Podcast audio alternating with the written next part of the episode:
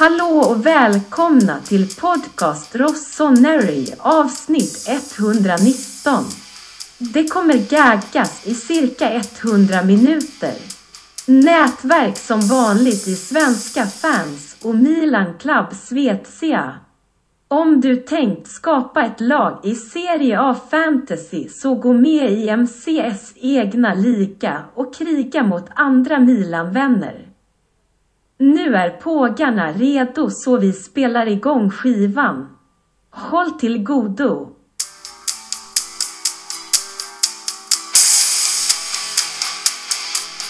Bandet rullar. Mackan, välkommen. Tack så mycket. Gurra, välkommen. Tackar. Jag misstänker att ni också har börjat jobba. Imorgon? Ja. Jag är inne på fjärde veckan. Ja, just det. Ja, jag skulle egentligen börjat jobba imorgon, men jag har avbröt min semester och började jobba måndag för det var så pissigt väder. Och vad hände då? Såklart det var väder bara för ja, skitsamma. Det är lika. Jag kan ta dem i jul istället. Vi köttar och... Ska vi börja kötta? Ja. Direkt. Och det är den här jävla... Gustav köttar. Tredjetröjan har kommit ut officiellt. Det är officiellt, va? Nej, det är inte officiellt. De släpper den imorgon. Men det har ju läckt. Ja, det har läckt som de alltid gör. Men detta är inte taget från Milans officiella hemsida. Så liten braskare kanske. Men den är ju... Ja, jag ska inte säga... Regnbågen har ju faktiskt 7 färger. Denna har väl... Jag vet inte. Det börjar rosa och lite blått ner till turkost. Du gav oss en här synvinkelmackan som var lite intressant som jag helt hade missat. Och vad är då den poängen? Alltså min dotter såg detta och sa pappa, det där vill jag ha. Och då måste man köpa det? Ja, det måste man. Ja, det måste man.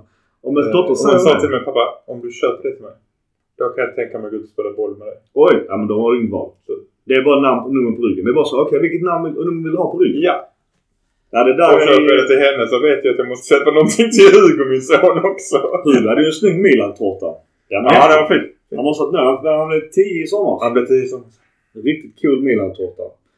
Men vill du ge ett betyg om du tar bort din dotters åsikter kring tröjvalet och färgvalet? Jag är alltid den tråkiga som väger in massa andra faktorer än just det grafiska. Men jag inser, alltså så här, det du och jag pratar om precis med dottern är att det är ju smart att ha olika ställ för att du kan tilltala olika personer med olika ställ. Men det gör den ju inte snyggare. Objektivt, subjektivt, vet jag inte. Det gör den ekonomiskt smartare, men inte snyggare. Alltså utseendet är detsamma, även om du får 1 miljon för när den kostar 1 krona. Men ja, du kan det är ju fortfarande är det ju väldigt subjektivt. Om du har 2 tankar ut anmarken, det är helt okej. Du kan ha en ekonomisk faktor inblandad. Som tredje ställ. Utan att tänka på några ekonomiska aspekter på klubben så tycker jag att det är 2,5 på sina. Jag tycker det är för mycket. Väga in den ekonomiska aspekten så tycker jag säkert att det kan vara 4,5 för att du kan tjäna väldigt mycket på den här. Jag tror också att den har en helt annan publik som jänkarna såklart är ute efter. Detta är ju ingen som helst shot in the dark från deras marknadsföring. Annars har vi sett tredjetröjor på våra konkurrerande klubbar som har varit extremt fula. Denna går väl också under ful, får jag väl säga. Så mitt betyg är väl... Jag tycker, om man nu blandar in mera aspekter, jag tycker strumporna och shortsen är snygga. De är helblåa, lite rött i nedankanten på shortsänden. De tycker jag är snygga. Sen är jag ju den här gamla trötta gubbjävlen som alltid ska ha tydliga ränder på första tröjan. Det ska vara en vit andra tröja och det ska vara en svart tredje tröja. Så har jag alltid haft det. Och jag ska inte säga att jag är autistisk, men när man går ifrån det så går jag inte rätt i mitt huvud i alla fall. Men jag gör en betyg... Om man ser på mitt resonemang så är det ju låga betyg. Men färgvalet och allt det innebär. Jag ger den ändå en 2. Jag har gjort lite annorlunda med det. Men jag kan inte låta bli att den tar andra tankar ut samtidigt. Det vill säga att den kommer locka väldigt många andra. Och jag kan, nu är jag helt fördomsfull återigen gubbe som är. Vi är uppväxta på 80-talet så vi får vara gubbiga och våra fördomar. Födda på 70-talet är viktigt. Förvisso. Väldigt sent. Däremot så... Jag tror att den är en liten tanke att de vill locka den kvinnliga publiken. Och då säger bara att din söta dotter har den åsikt. Jag tror att det finns en definitiv tanke kring detta. Så att det är lite hit och det är lite shit. Men jag måste ge ett betyg. Jag bara sa 2, så jag får stå för det. Och det är mycket att shorten och strumpan där grupp. Får jag lägga in en brass eller en tidpunkt till innan Gustav går loss? Absolut. Nej, det kommer ju gå. Oh, yes! Sitter och laddar. Att om jag tittar på den och jämför med vad det är i fjol som Puma gjorde exakt likadana stället i alla sina lag och bara bytte färg. De ser exakt likadana ut. Ja, jag tror det.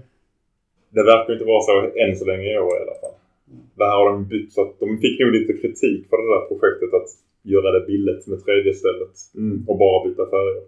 Om jag tittar på den så här, om det nu stämmer, jag tänker Real Madrid. Ja, de här är liknande. Alltså de har haft lite mer så färgglatt. Och de säljer så mycket tröjor. Mm. Men jag var bara också just med Puma, de har ju tyvärr dyra grejer. Malmö har ju en ny överdragsjacka inför match. Jag är inte jätteglad på Puma egentligen, men den tycker jag är jävligt snygg. Jag vill kolla, 1199 spänn. Visst, jag har råd. Men jag tänker på alla stackars barnfamiljer som kanske ska köpa till 2-3 unga, kanske sig själv. Hur fan ska man ha råd med? Så det är för jävla dyrt. Och Puma, no offense, men det är inte så jävla het kvalitet på de grejerna. Jag tänker på jämfört med Adidas i alla fall. Är det så stor skillnad på kvalitet på dem? Jag tror, jag har ju fortfarande gamla Milan-kläder Adidas som är som utmärkta fortfarande.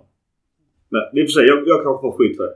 Macka eller Gurra, vad är din åsikt om den här tredjeskärmen? Var du inte plugg? Tar du ut svängen? Ja, jag är ju känd för det. Okej, alltså shortsen och strumporna, fine.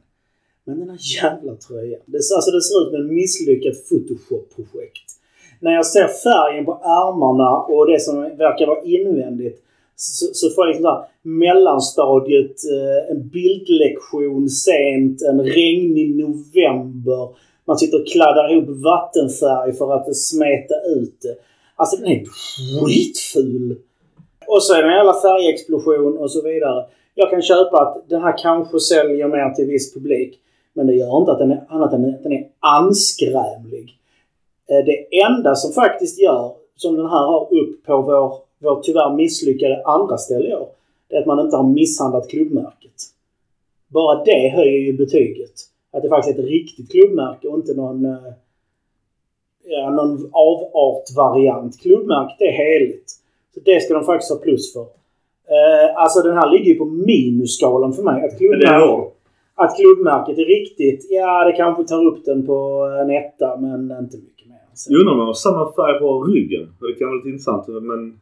Jag tror att den här spykavalkaden fortsätter på ryggen. Ja. Det liknar ju om det har ens... Fullsamt tröjor sen just någonstans 80-talet. De gjorde sådana egna, inte jag får säga. Batiktröjor. Jag tänkte batiktröjor. Undrar hur många 100 färger de kommer ha i numret så att man verkligen ska se det precis som 3D-tröjan i fjol. Ja, eller helt gråsort på ryggen. Men ja, vi får se. Betyget, var det minus eller? Alltså, att det är ett riktigt klubbmärke, då kan man inte ge det minus. Utan hade det varit ett misshandlat klubbmärke så hade det liksom åkt ner till Italien och eldat upp allihop. Så ful hade den varit. Men med ett riktigt klubbmärke tar jag i alla fall upp den på en etta kanske. Så när man släpps imorgon på riktigt så är klubbmärket misshandlat också. Då ser man gullan första flyget ner. Ja, det är bra. Ja, det är går runt i butiken och så har man tänder. Idag blir det ju mycket fokus på transfers. Det har ju hänt mycket. Vi har ju vårt sedvanliga transferbyggaravsnitt alltid på sommaren. Nu är vi inne i halva augusti. Men vet fan om det är lönt för oss, för det har redan hänt så jävla mycket. I år behövde vi inte det med tanke på att Milan faktiskt inte väntade till de 5 sista dagarna i transferfönstret. Utan faktiskt började agera direkt. Ja, men det kommer ju hända lite till. Det är också det lär hända lite till rätt sagt. Men om vi tar i alla fall det som är klart och vi pratar både på hemsidan och transfermarkt. Vi drog rätt mycket sist så visst det kan bli en viss form av upprepning kanske. Men Chaka Touré, han flyttar sig även upp, han kommer nu spela dubbelt. Sportella är också klar som tidigare, Romero, Luka är också klar som tidigare. Lorenzo Colombo är kvar. Jag vet inte om Okafor var nog inte klar när vi träffade senast. Nej, han blev klart ut dagen efter. Han är, och han kommer från Red Bull Salzburg för i alla fall utan bonusar men för 14 miljoner euro. Ska vi börja med den värvningen? Det är mycket bra pris. Mm. Han står som center forward på transfermarkt, men han har spelat rätt mycket vänsterytter i Red Bull. Och om man ser till hans heatmap förra året så är ju krockar rätt mycket med Leaus favoritposition. Så att jag var lite nervös när han blev klar att, och det kan ju fortfarande hända. Leao har ju en klausul. Mbappé har ju deklarerat att han inte vi skriver på nytt för PSG. Nu gick ju Dembélé dit från Barcelona. Det var ju en jävla grishistoria där. Men jag är fortfarande nervös för Leao. Men återigen till Okafor. Vad är åsikten om honom? En snabb, rörlig, faktiskt relativt målfarlig kille. Det är framförallt speeden som är hans stora grej. Han är inte färdigutvecklad. Det är alltså, han har inte Giroux hjärna. Men han är enormt snabb och är farlig i straffområdet. Jag ska bara säga det också. Han är ju schweizare, precis som då Loftus-Cheek som då även går som britt. Är de inte då med i EU? Eller? EU-Schweiz? Eller fan bär med det? Nej, varken Schweiz. Eller... Ja, men det var några regler som ändrades nu direkt. Ja, så att engelsmän inte räknas in till... Ja. Så jag tror att Schweiz ingår i det också. Ja, så att båda de spelarna blir ju inte den här icke-EU-spotten, ska också sägas. Man kan väl säga att Okafor, det är snack om att han skulle ta Giroux backup-roll eller inte. Jag tycker de har två olika roll. Jag tror de passar för två olika spelare. Och jag tycker det är bra. Han är, för mig, central forward är ju om du spelar 4-3-3. Medan Giroux kanske mer är en renodlad anfallare i en julgranspets eller så som jag spelat hittills. Mm. Därmed så jag är inne på Gustavs spåra. Speeden har vi saknat. Om ni har hunnit säga någonting. Jag har inte hunnit säga allting på försäsongen. Men Reinders och Okafor skulle jag kunna säga som en otroligt ökning i vår speed. För att de passningarna han gjorde på i vissa matcher. Giroux hade inte hunnit dem men Okafor kommer hinna dem. Möter vi ett lag som är bättre som börjar pressa oss. Sätter man in Okafor på topp och springer häcken av dem. För då kan de inte pressa så högt. För då ligger han och fiskar. Han är otroligt snabb. Mm. Jag menar speeden med alltså Okafor, Leao och Chukwueze. Det var jobbigt att möta dem. Man minns ju Okafors mål mot Milan. När han hade läggstuga med stackars Kalulu. Och sen så drog han mellan benen. Och kom till honom och var Mike som stod där inte. Men det var tattat också. Ja, det kanske det var. Men han är 23 år gammal. Frågan är om vi kan prata om vi spelar 4-3-3 eller 4-2-3-1. Men okej. Alltså vi har nytta av honom i båda spetsen. Det är inte det. Men, vill man se honom som en Giroux-vise? Eller hur ska vi... I mitt tycke så tycker jag Colombo är mer visa för Giroux. Ja. Är han kvar tror du? Nej, det beror på. Säljer vi honom eller lånar ut honom så kommer vi behöva. Jag tycker att vi behöver köpa in anfallare till ändå. Det är min bestämda åsikt. Ja, det är vissa rykten nu som händer. Men nu visst, där är dessutom om vi nu pratar lite transfer så Lasetic är fortfarande vår spelare. Ja. Men alltså man kan inte säga en vice så, men alltså det är en spelare som kan gå in på vänsterytter, som kan gå in på anfallet, alltså som forward striker. Och att ha den flexibiliteten är ju superbra. Som sagt, möter vi lag som pressar mycket, då är han ju en bättre spelare i rollen än vad Giroux är till exempel. Om man återigen transfermarkt, där står main position är ju centerforward. Så att det är väl, har Milan köpt honom som en centerforward? För att min poäng är bör vi vara oroliga för att han är en Leao replacement nu eller på sikt? Nej, inte det här fönstret. Det kan jag inte säga. Ja, på sikt är ju... Alltså, jag har inte just med honom men på sikt måste vi måste vara beredda på att vi kommer att sälja Leao om rätt bud kommer. Ja. Och hittills, utan att sätta betyg på det, så har vi ju använt pengarna väl. Mm-hmm. Loftus-Cheek var ju klar sedan tidigare. Och som jag sa, han är en brittiskt pass 27 år gammal, så att han går som icke-EU. Fast det har man tagit bort. Ja, precis. Så nu är han... Nu har jag räknat han som EU. Ja. Mm. Sen till Janne Reinders. Han är också klar sedan tidigare. Han pratade om även där och då. Han gick för 19, jag ska säga. Alltså Loftus-Cheek var 16. Men detta är ju bara fis. Inte med alla bonusar som... Nu kommer träda i kraft om vi når Champions League etc. Kan till och med ligga i guld. Det är så smarta värvningar. Även Musah. Alltså att få in... Han var inte klar förra gången. Nej. Jag pratar ju om honom lite grann som, det är ju lite grann en Kessie-ersättare. En kille som har huvudet med sig men inte riktigt fötterna. Jag gjorde en spindel på just Musah och Kessie. Så det är också det, mycket av det här egentligen taget från hans period i Valencia, som han knappt har spelat någonting i Milan, bara fåtal minuter i träningsmatcherna. Men bortsett från key passes så har ju Musah mycket bättre spindeldiagram än Kessie, vilket tyder på... Du ska ju inte ta Kessie i Barcelona, du ska ju jämföra med Kessie i Milan. Ja, men det är svårt att göra det ju. Alltså jag det kunde inte göra. Nej, kunde inte göra det. Nej, precis. Nej. Men alltså de påminner, du ser ju där att spindlarna visar ungefär samma sak. Ja, de är ju samma typ av spelare, sett i spindeln, ja. Mm. Och då har till och med Musah bättre spindeldiagram än Kessie. Ja. Plus att Musah är 20 år och går att utveckla enklare. Mm. Och rätt mycket mindre girig, om man säger så. För nu gick ju Kessie till, ja, där borta i Saudi. Jag vet inte om det är girighet eller om man ska skylla lite på Barcelona. Jag vet Barca inte. Vill ju bli av med honom. Ja. Så om det är girighet eller det är kombination, tror jag. Barca blir av med honom och kan registrera Gündogan till exempel. Alltså, no offense Kessie, men du är ingen Gündogan. Jag tror Kessie hade inte haft ont om erbjudande även i Europa. Jag kan säga att jag är väldigt glad att han inte gick till ett annat italienskt. Ja, jag med. Vi snackade med Juventus efter ett förra avsnitt. Och jag tror inte det handlar så mycket om att han kunde tänka sig Europa. Men Barca sålde till den som bjöd högst. Ja, och det var Saudi Arabia. De jävla svinnen Spotify ökar ju hela tiden nu pengar i abonnemanget. För de ska ju pumpa in pengar i Barcelona. Fan, jag ska byta. Ja, du på det. Apple Music. Ja. Vill du se min spindel så gå in på vårt Twitterkonto. Det är lite mer tydligt där.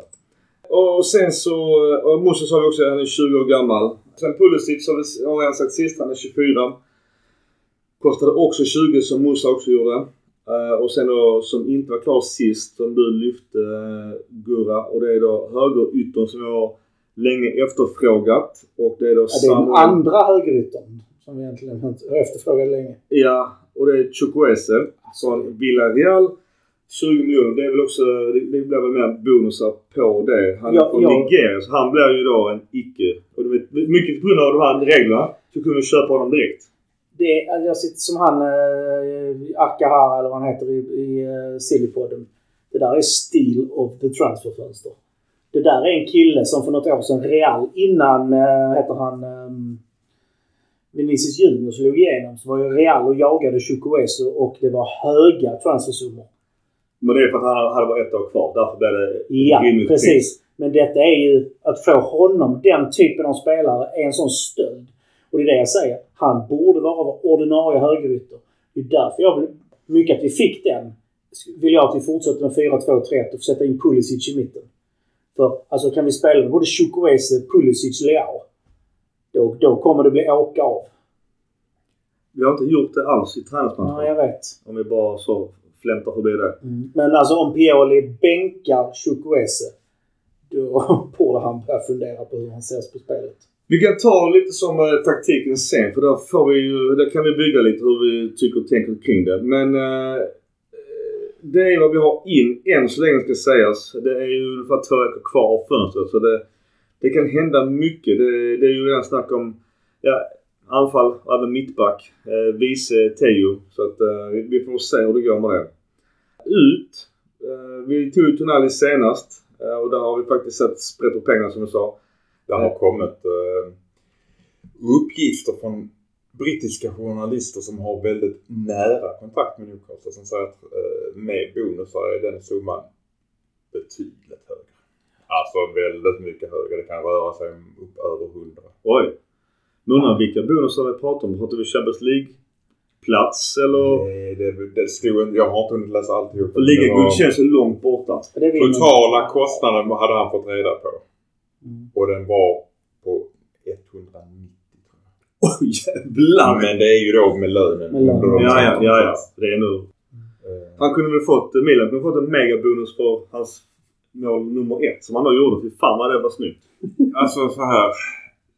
Jag har aldrig känt någonting för Newcastle innan, men jag känner lite för Newcastle. Ja. Och det är det givetvis att man är svensk, och Isak också gjorde fantastiska mål. Sjukt bra Isak gjorde det. Men det ser ut att vara roligt att titta på det. Newcastle har inte varit roligt sedan någon gång på 90-talet tror jag. Nej, men Alan Shearer var det. Han är nog nöjd nu för Kina har gått till Bayern München. Fy fan, jag såg ett ballt tweet där han står liksom i ett flygplan så såklart superfotoredigerad och ultraspekt. Han bara sa Kings time to go. Alltså just åk nu till Bayern München. Slår inte mitt rekord. Nej, men lite så ja. Men alltså Newcastle har ju så som de har värvat, de har ju haft, alltså de har haft så mycket pengar så det knappt finns några begränsningar egentligen. De har så mycket inkomster på sponsordel nere i Saudi Arabien. De har ju inte köpt de gigantnamn utan de har byggt enormt smart.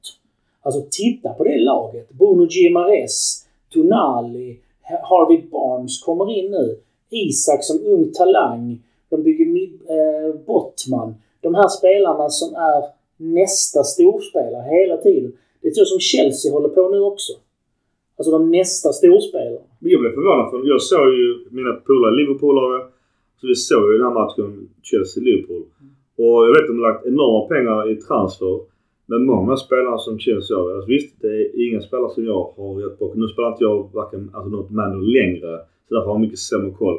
Men jag tycker det är väldigt mycket pengar för ganska no-name. Och han har Ukraina nu, kommer ta rätt då. Ja, nummer 10. Sitter bara på bänken. Alltså det är också så, 700 miljoner på bänken. Ja, men alltså de har ju byggt ett lag. Det som jag sa till dig innan. De har byggt ett lag som kommer att vara dominanta om 3-5 år. De har ju byggt det enormt små. Men sen är det för Chelsea, om man tittar på hur deras lag, om vi ska prata Chelsea. De har ju sålt spelare för 253 miljoner pund. Så att det här fönstret ligger de inte så jäkla mycket negativt. De bygger ju på att få in unga, utveckla dem, låna ut dem, sälja dem. Nu får man bara låna ut 6 spelare per år i stöten. Och då har vi sett att den här, alltså, nu pratar vi Chelsea helt plötsligt, men det är rätt intressant när man pratar transfers för att de ger långa kontrakt. Ja. De har 68 års kontrakt. Men trots att du faktiskt inte får räkna av summorna på mer än 5 år nu för tiden. Varför gör man dem så? Är det för att man ska binda upp dem då? Det tror jag. Det är någonting möjligt. Ja. Alltså jag bara undrar. För att det är inte ofta du hör en fotbollsvärld har tecknat 8-årskontrakt. Det är inte vanligt. Nej, precis. Och FIFA har ju tidigare haft begränsningar. Längre innan har de haft. På 5, men fick max av 5 år att ta. Nu är det 5 år. Nu har man begränsat. Alltså, ja. Avräkningen är 5 år nu. Ja. Mm. Men du fick du inte skriva längre än 5-årskontrakt. Det var så under flera år. Alltså både Newcastle, Chelsea bygger ju enorma smarta lagbyggen. De gör rätt saker och det tycker jag är skithäftigt att se.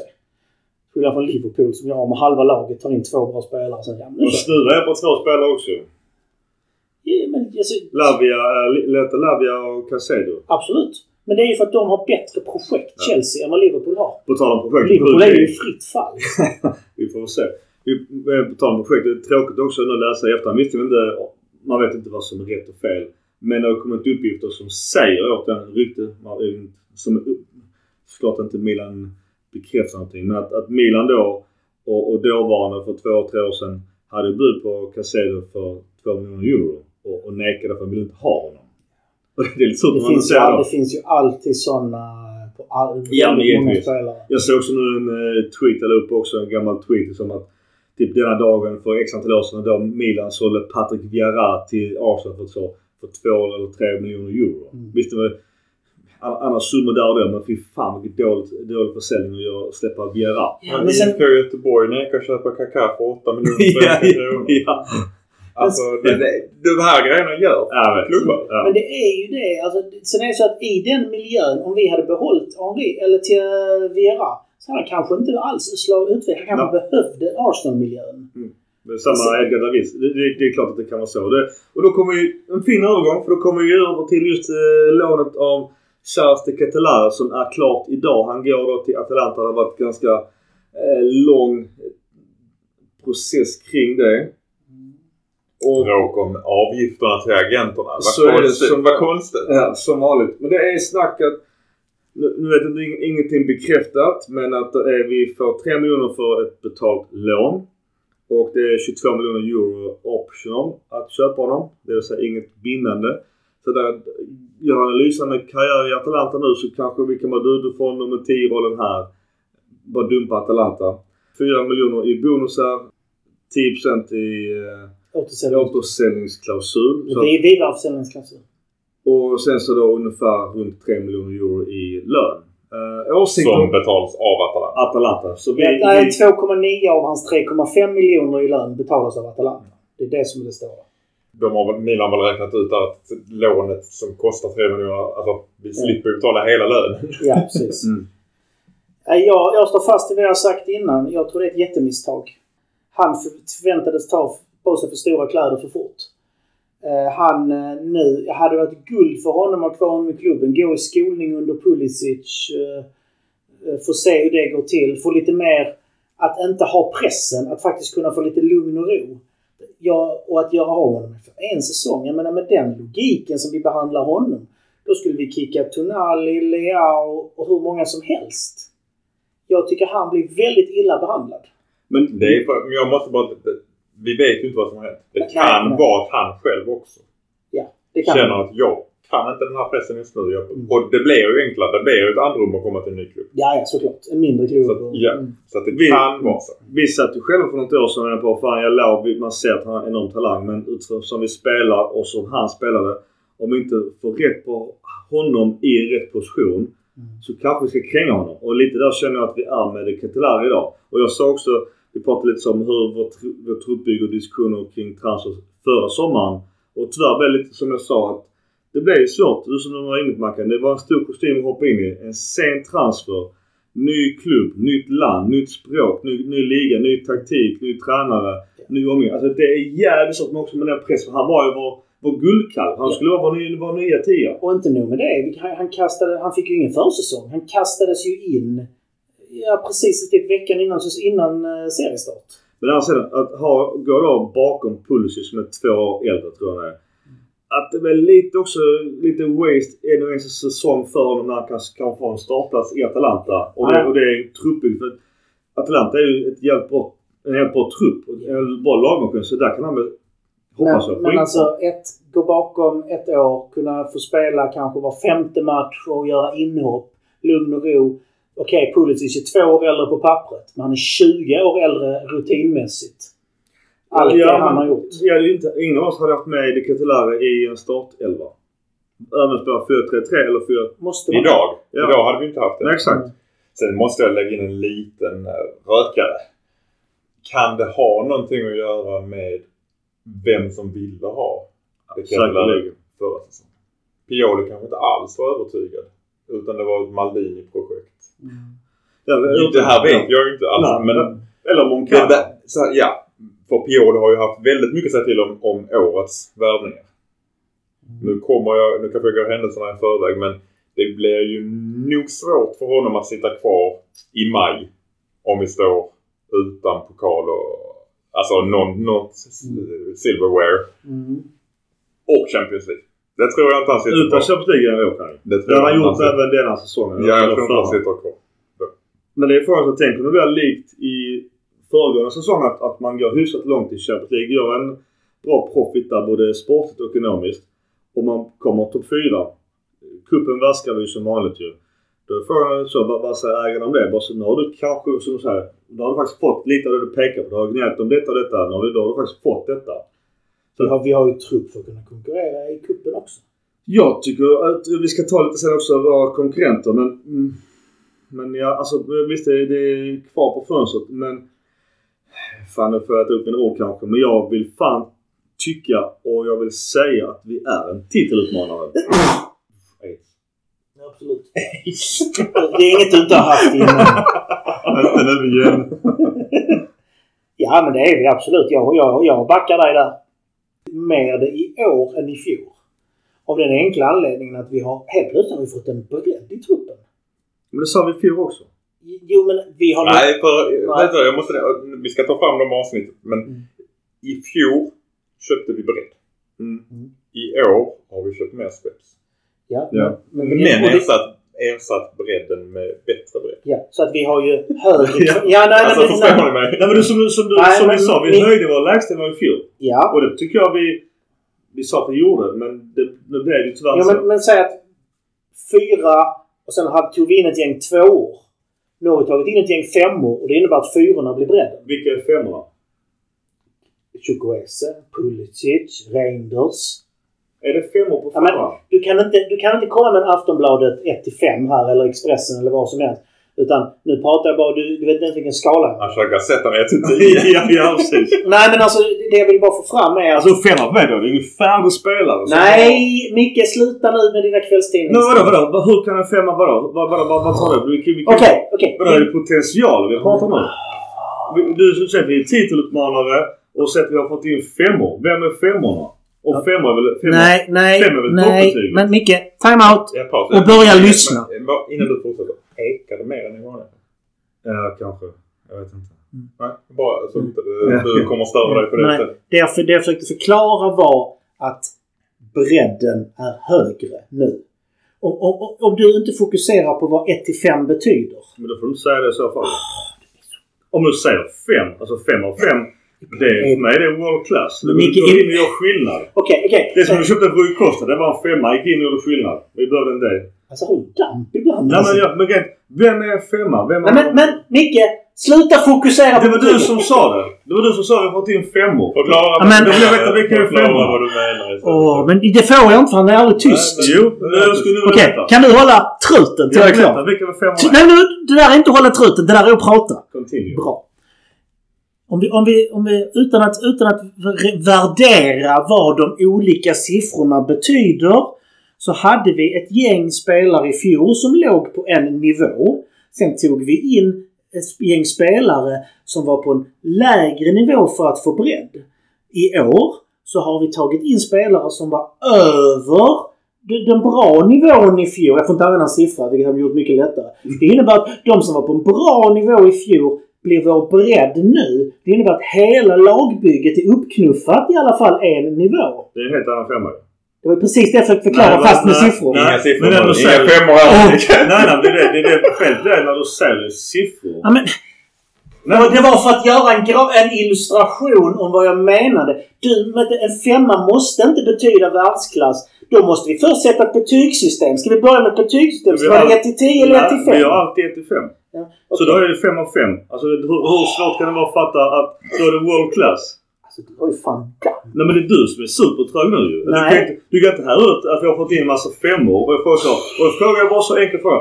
Vilka är 5? Och då pratar vi fått in spelare som är faktiskt antingen från miniklubbar eller bänkade spelare. Jag vet inte fan om man kan hävda att de är 5. Nej. Men sluta. Nu bara ta. Men ta bara tillbaka och sätta en 5. Men Micke. Du är fri då. Micke, pass. Tyst. Nej, nu börjar jag bli irriterad. Men du är fri. Men du är fri då. Ja, det börjar bli irriterande. Jag försökte förklara att nivån på vår bredd är högre. Sen att jag använde siffror, det var bara för att göra det mer förståeligt. Men eftersom du, så fort du hör ordet 5. Världsklass! Ja, men det är det väl? Nej. Om man säger att det är en världsklassnivå. Men nu var det bara för att visa att snittet är högre i år än i fjol. Men stäng av autismen! Stäng av den! Men som autist är du som autist som inte fattar detta. Och du bara tar tillbaka det. Men vad är det du tar tillbaka? Innan du tiltar loss. Alltså vi använder 1-5 alltid. Jag bara frågar enkelt så. Vilka är 5? Okej. Då säger jag följande. Och det här klipper du inte. Nej. Och det är, jag menade inte att vi fick in världsklassspelare. Utan jag menade... Det sa du inte heller. Nej, det sa jag inte. Nej. Jag ville bara på ett effektivt, lättförståeligt sätt som de flesta förstår visa att nivån på spelare 2 och 3 på positionerna är högre nu än vad det var för ett år sedan. Eftersom bredden har tagit ett helt kliv uppåt med de värvningar vi har gjort. Ja, men det är ingen som säger emot det. Nej, men det är det du tjafsar mot. Nej, det är det inte. Och det gjorde jag med siffror just för att göra det mer förståeligt. Men det blev mer oförståeligt eftersom det var en siffra. Jag kan säga så här, det är inte många som fattar någonting nu. Nej, men Mikael, kan du bara hålla truten och låta mig säga det? Så här, jag håller med Gustav i resonemanget i sak. Att vi har höjt vår bredd. Vi har fått bättre bredd. Och våra startspelare har blivit bättre. Ja. Och jag säger absolut inte emot det. Jag håller med. Men vi går vidare. Men du var tvungen att köpa så. Nej, jag blev nyfiken på vilka är våra 5. För i min bok så har vi en 5 och det är Leão. Resten är 4 och neråt. Nej. Vilka var med? Mike Taylor. Det skulle jag säga jag tror faktiskt att de skulle platsa i vilket storlag som helst. 3-5 har vi. Mike, Theo. Ja, om vi ska sätta betyg på spelarna så säger jag inte det. Därför är man ju högst. Jag håller med dig. Därför blir jag nyfiken. Men sen skulle jag säga att Jovo fortfarande är en femma på andra och tredje plats på sin position. Jo. Alltså som bredd. Ja. En fem bredd. Ja, alltså med hans CV i bagaget. Men vi går vidare och då kanske vi inte pratar... jag vet inte vilket vi ska... Nej, men jag vill prata lite mer. Det var ju roligt. Ja, men vi har ju flera spelare som är... Ja, men jag vill bara säga så att om vi pratade... Till exempel om vår högerkant. Chukwueze skulle jag säga är en 4. 4,5 miljoner för innan. Ja, okej. Okay. Det jag sett av honom i Spanien. 4,5. Medan vi tidigare haft på sin höjd. 2,5. Ja, alltså på sin höjd. Ja. Så det är ett bra exempel där vi... Yeah. Och vi får faktiskt pengar för vår... Vi ska använda Gudrun Messis. Men han går ju till Genoa. Som flyttas upp i Gilladinos klubb. 32 år gammal. Det blir 1,5 miljoner. Så det är eventuellt lika mycket i bonus. Så vi går väl i alla fall break-even på Gudrun Messias. Men han slipper upptala om högerytor som var tveksamma. Sen gjorde han poängmässigt ganska okej ändå. Sett i hans kvalitet kanske. Alltså det är ju en framgångssaga för honom personligen. Ja, sjukt. Ja. Att köra budbil 5 år tidigare och sen göra mål i Champions League mot Atletico Madrid. Rebic Lotta, vi blev nästan ut. All hela för att han inte gick till Saudi Arabia utan han valde att gå till Besiktas. 29-åringen, men där blev inga pengar. Det var ju för att fira lönen såklart. Och hade han 4-5. 4,5. Ja, men täcker vi någonting på den? Vet vi det? Vet någon det? Nej, det är free transfer. Vi löste honom från hans kontrakt och han ska på ett nytt sätt. Så den är lite så där är det för mycket pengar. Annars hade det stått en loan fee. Sen så vet vi ju inte om vi har gått med på att betala. Det vet vi inte för. Ja, för det är mycket pengar. Kom tillbaka i december så kan du få ett svar på det. Grejen är att den turkiska ligan har lättare att betala lika mycket ut till spelarna för de har mycket lägre skatt. Ja. Jag tror de har 18% skatt. Medan man i Italien har 30%. Så att lönesumman för en turkisk klubb totalt sett är mycket lägre. Fast jag spelar för samma pengar i handen. Tattosan har fått en klubb äntligen. Han går också till Saudi. Ljungdal. Cremonese. Serie B. Jag tror det är någon klausul på att vi har det. Jag tror att det är någonting. Okej. Om det var ju vidare på säljning eller någonting. Bresciani som vi pratade om. Han går till Frisenone. Gabia.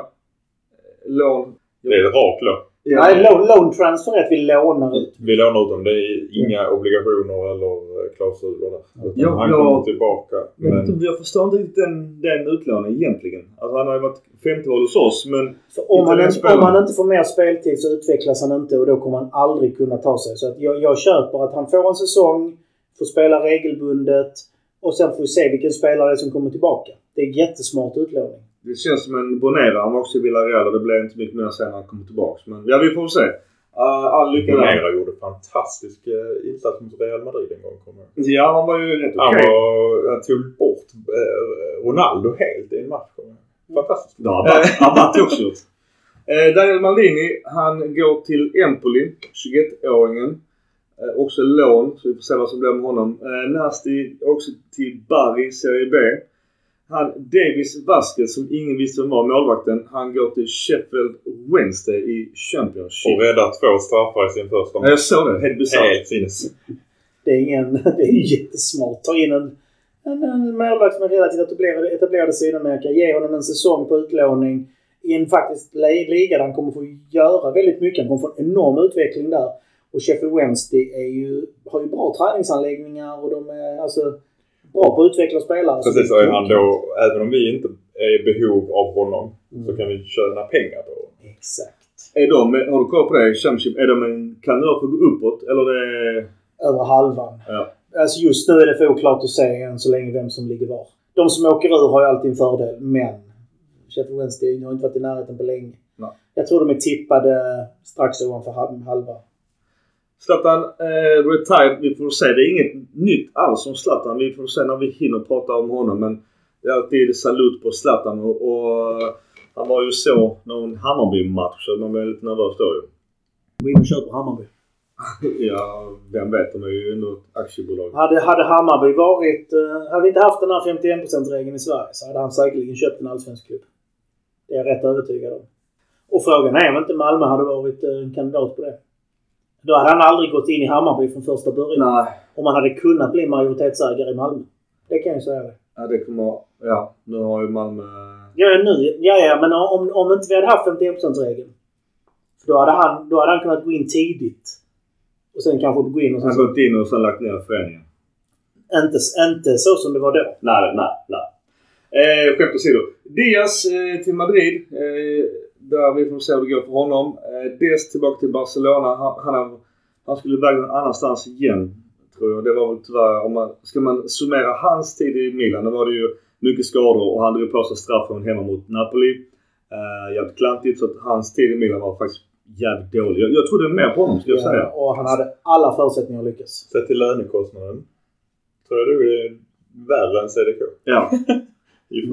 Ja, vi tog mycket av hans lön. Alltså, med tanke på hur bra han var i Ajax en gång i tiden, så jag var övertygad om att han skulle kunna prestera. Men sagt, jag tror skador och sen svårt att helt enkelt få plats. Ja, visst, jag tar också väl om honom. Jag såg honom lite i Barca, jag tänkte det är perfekt. Men tanken också var kvalitet, att den var inte så bra på högerkanten. Och han var en ganska bra höger ytter, både på defensivt som en wingback. Jag tror att hade han fått speltiden och spelats in där, så tror jag han varit bättre än Messias på högerut. Det tror jag också. Sen Aston Branks tillbaka till Wolfsburg i lånet, där vi köpte inte loss honom. Det var väl 12 miljoner. Ja, han är väl en såld till PSV. Jag tror inte PSV. Det var väl hans match hemma mot Roma som nog mycket sänkte hans chanser. Det är synd, jag gillar honom. Alltså han hade förutsättningarna. Men ja. Bakayoko är fortfarande utan klubb, så att han är inte helt på marknaden direkt. Lyssna vad ni hörde först. Jag hoppas verkligen att det blir så. Men med tanke på hur bra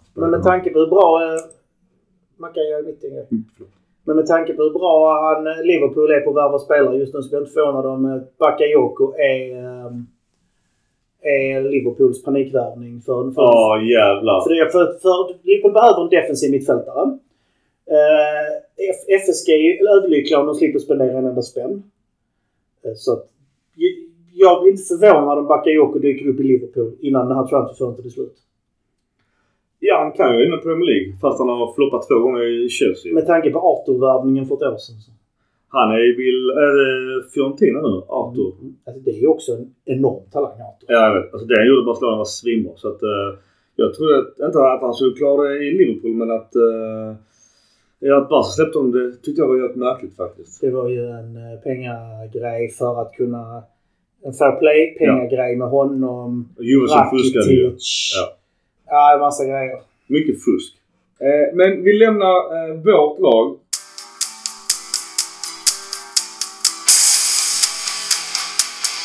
Bara kort, våra konkurrenter. Vi kan bara ta de större namnet för allt. Vissa av dem har...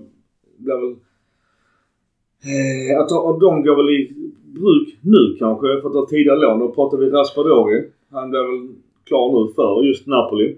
Officiellt var lån innan nu. 26 miljoner euro. Det är också en vi hade kunnat värva. Och det är lite kul att vi har ju vår svenska landslagsman i Jens Kajust. Och det är spännande. Jag hoppas att han får spela mycket. Från ren... 12 miljoner euro. Så det är en fin summa för svensk fotboll.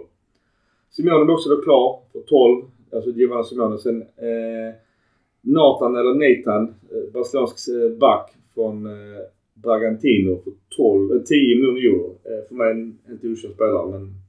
Han är inte i superlöftekategorin, men han ligger i den här stora gruppen precis under. Så han kan bli bra som helst. Men han är inte där än. Han behöver tid. Med tanke på hur det gick i fjol när de bara köpte han Kim som gick rätt in och bara levererade. Så skulle inte förvåna om de gör samma sak även detta året ju. Mm-hmm. Och sen en Barry-målvakt för 7 miljoner. Out är det som sa Kim då ju. 50 miljoner till Bayern München. Så det är rätt fint. Annars är det inga större summor eller speciella spelare från... Det är väl faktiskt... Styrkan i deras transferfönster är väl att de inte har tappat mer än just Kim. Ja. Och kan man översätta han då med Nathan då, så har de gått ett fint fönster. Lazio, de köpte han som vi var intresserade av, i Gustav Isaksen från Midtjylland, högerytter, på 12 miljoner. Sen så Castellanos, en anfallare från Argentina, från New York City, på 15. Har någon koll alls på det? Inte direkt. Jag har sett hans namn swisha förbi, men inte i de alltså toppnivåerna. Ja. Sen så då Jöpsen Kamada, som vi också jagade, och som Malin jagade, han gick till slut till Lazio, fri transfer. Jag står fast, jag tycker vi borde tagit honom. Det finns många aspekter. Här har vi Mackan-aspekten också. Nej, men här kommer rykten också. Varför inte Milan gjorde det? Speciellt att de inte körde stenhårt på den när engelska spelarna räknas in till EU-kvoten. Mm. Och det var tydligen vansinniga summor på agentarvoden. Okej. Okay. Hög lön också läste jag. Ja, givetvis när det är en gratis chans att det ska vara hög lön. Men det har ju faktiskt, jag menar, för hela Japan-marknaden där. Han är ju ikon där. Ja, han har value på 27 miljoner euro, så att det hade varit, alltså det hade ju sålt på tröjor för de pengarna. Sen så stor värvningen tror jag det är ju Rovella från de lånade från Juventus. Han togs emot som en gud på flygplatsen, och Lazio-supportarna har ju enorma förväntningar på denna defensiva mittfältare, och jag tycker det är konstigt att Juve lånar ut honom. Ja, men han får inte spel till det här läget. Och poängen är att Juve blir ju inte av med sina tunga, dyra mittfältare. Ja. De har ju försökt lasta av ett helt gäng, men de blir inte av med dem. Den stora förlusten för dem är ju SMS, tyvärr går till Saudi för 40. Så att presidenten är väl nöjd, men annars är det inget speciellt där de tappar. Jo, Luka Romero till Milan. Och så kan vi väl säga att Asabi har gått på till Inter. Ja, innan Malone, ja. Och på tal om Inter, då har de ju köpt Aslan, det är väl klart nu, från Empoli. Och Aurel Bissek från Århus för 7 miljoner euro. Mittback. Sommer tar dem. 6,75 miljoner euro för Chelsea, efter en Bayern Münchens backup-målvakt. Och sen det är ju Bayern München kan inte vara helt nöjda med dig med tanke på vad som är en sög. Ja, jag går med desperat målvakt ju. Sen är det Fratese då, central mittfältare, lån, fee för 6, så lär det väl ett köp något. Det är ganska högt lånkostnad. Men... Ja, det blir det. Men totala summan med lånekostnad och klausulen låg väl på 35. Mm. Och frågan är om det inte, alltså det är ju, räknas ju som en av de stora superlöfterna i Italien. Då, det kostar framförallt att värva inom ligan. Sen kanske man inte med stora namnet för dem, men det är väl Marcus Thuram, Bosman. Han har ju ett värde på 32 miljoner euro, så det, vi jagar också honom med. Men där var det ju, vet inte, var det inte mycket pengar som skiljer lön, så att han måste fått någon garanti på speltid, jag vet inte. Äckliga svinet Guardado också går till dem. Marko Arnautovic, han som jag för något år sedan sa att det kanske kan vara Zlatans ersättare. Jag också till, och det är låg, men det är väl ganska hög. Du vet, bara för att de är en jugge så har de inte samma spelstil. Jag tycker han är ganska lik Zlatan i sin spelstil. Man kan säga att de föryngrar inte truppen. Det gör de inte, men de köper, eller tar in återigen som vi sa sist, de tar in ganska säkra kort. Men Jan Sommer 34, jag menar... Säg, alltså målvakter. Ja, den börjar han kan spela, så kan han fortsätta spela till över 40.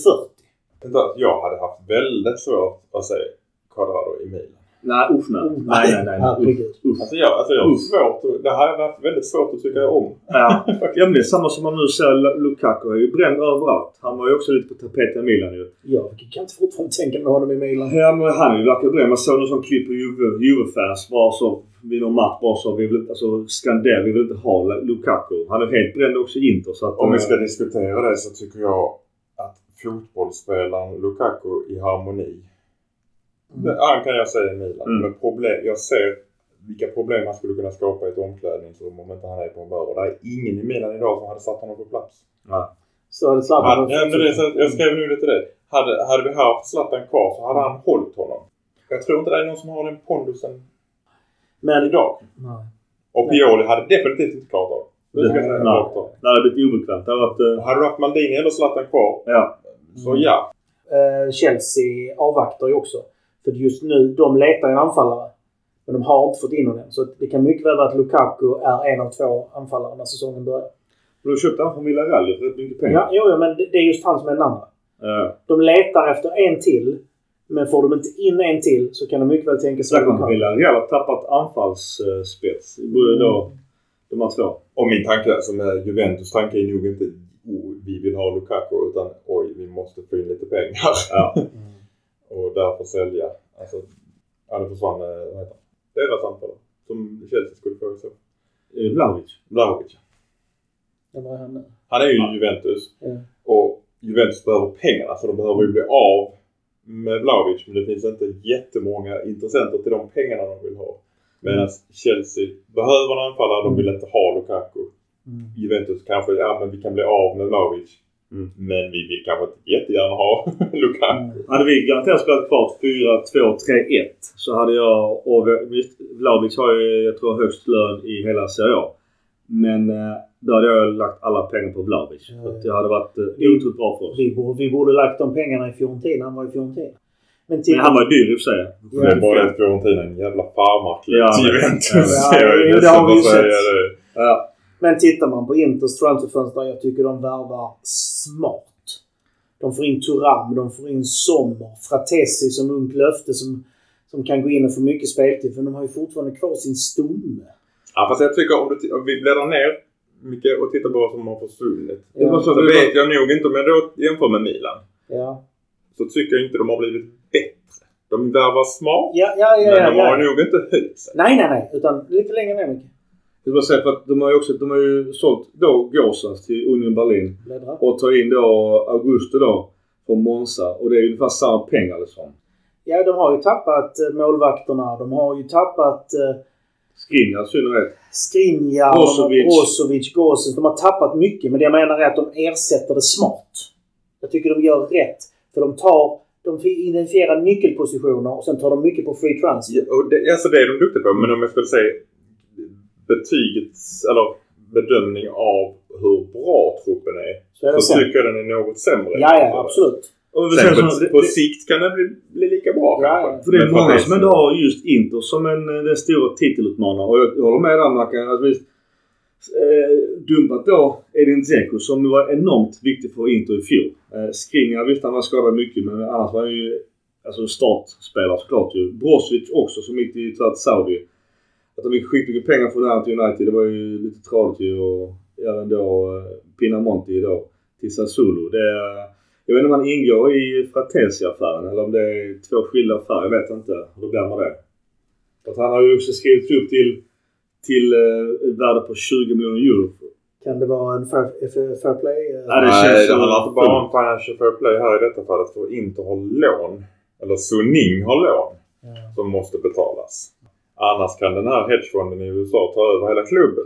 Inte tycker mig riktigt jävla dåligt. Så utifrån den aspekten så tror jag inte att du ska se några jättevärvningar i pengar. För att de behöver betala lån.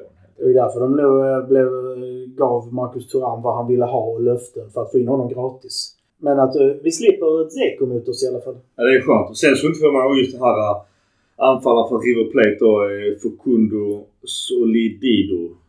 Alltså det skulle inte få mig att han är en sån ny Lautaro Martinez som ingen har så jävla bra koll på som har rinner och öser. För de har ju gjort bra värvningar tidigare. Så att det är lite oroligt för dem. Men jag har så försett att varför inte ska vara den här stora utmanaren för titeln. Jag tycker nog att vi kommer väl till dem, men jag tycker att Juventus på grund av att de bara är en tävling. Och just Juventus som är inne på då, nu träder kraftigt köpkraften igång då, så här Locatelli för 30 och Keane då, Moses Keane för 30, så detta är 60 de har tvungen till casha detta året, och det kan inte året de ville lägga kan 30 på Keane. Locatelli absolut. Spännande där är ju Villarreal från Lille, 11,5 miljoner, han som helt plötsligt alltid har varit en milanista. Eller hans pappa är alltid på Juventus. Ja, säkert.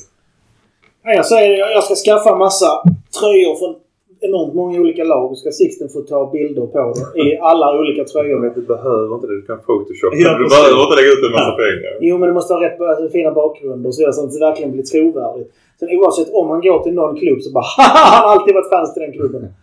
Ja, men säger, just Juventus nu, att de har ju visst det är veckor kvar som de säger vad är med Vlahovic, men att då lägga de här pengarna nu på Locatelli, Keane och Milik.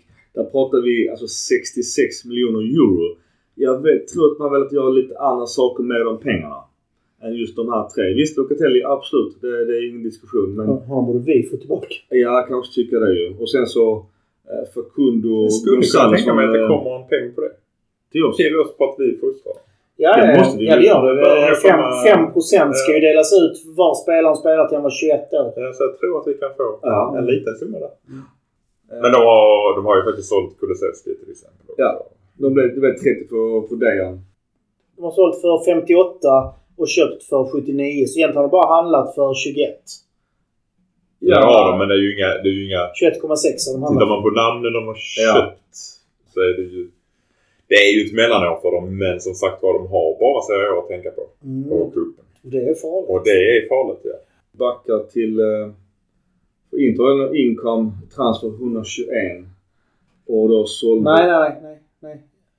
Jag har haft så ett stort resultat stod där. Ja. 88 plus. Ja, de har köpt för 33. Visst är det så i Bosman och där går inte alla kontrakt in i det ekonomiska. Så att de har ju... mycket positivt om man ser på vad de har kränkt. Men jag tror det är mycket fusk i Inters. Att det är en lek med böckerna. Och det ser för bra ut i deras transfer. De har så gått 88 miljoner euro plus. Det känns men de pengarna kommer... Jag kan säga att i princip alltid kommer att gå till att betala av en del av lånet. För annars kan de ta över klubben. Ja, för han, Chang, vad händer där? Ja, för det är inte helt... Du och jag tycker det kanske är lite halvjobbet med räntor som går upp.